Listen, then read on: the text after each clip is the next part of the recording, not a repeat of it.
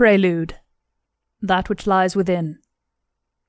The creature slowly dragged itself out of the cold, dark waters where it had hidden for the past two days and nights. Badly hurt, it needed time to recover and a place to hide from the hunters. The cold water had sapped its strength and drained it of its ability to heal quickly, hence the now desperate need to gain dry land. Dry land. With the rain falling from black, heavy rain clouds which hid the moon, the land could hardly be called dry.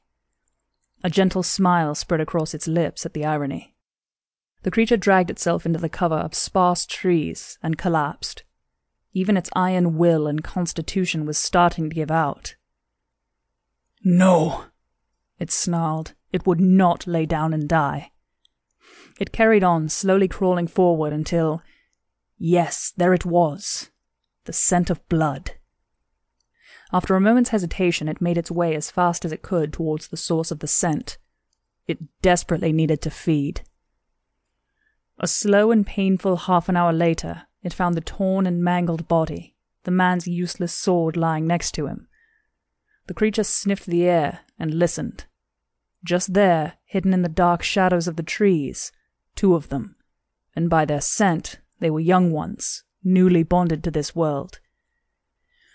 From the gloom, twin shadows emerged, and as they closed on the creature, the blurry shapes turned into the forms of two Daeva, low growls coming from their muzzles. The creature could feel the violence and desire radiating from them. It was intoxicating. A shudder of an almost sexual thrill rippled through them. They wanted the prize. They wanted the glory of taking him down. They wanted his heart. He reached for the sword and slowly stood up, swaying slightly from side to side. He could see their uncertainty by their slight hesitation. Why had he not changed? He slowly licked his lips. My, what big eyes you have, he softly said. The two Daeva growled a low, snarling growl, and then charged.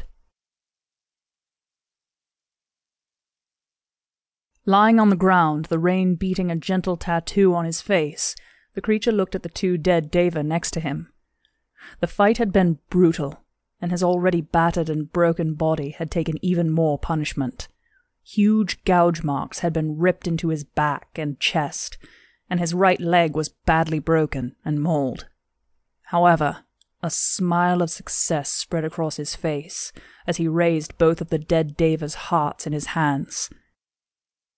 He quickly wolfed both down.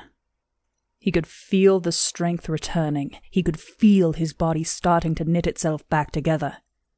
Looking up into the storm darkened night, the creature spoke in a low, hushed voice. I am the Midnight Man, and I come. The Midnight Man smiled as he felt Nathaniel's anger and heard Red Claw's howls of frustration echo via their linked souls. Soon, my friends, it will be my turn to stay and enter the light for good. Red Claw's howls doubled in their ferocity and frustration.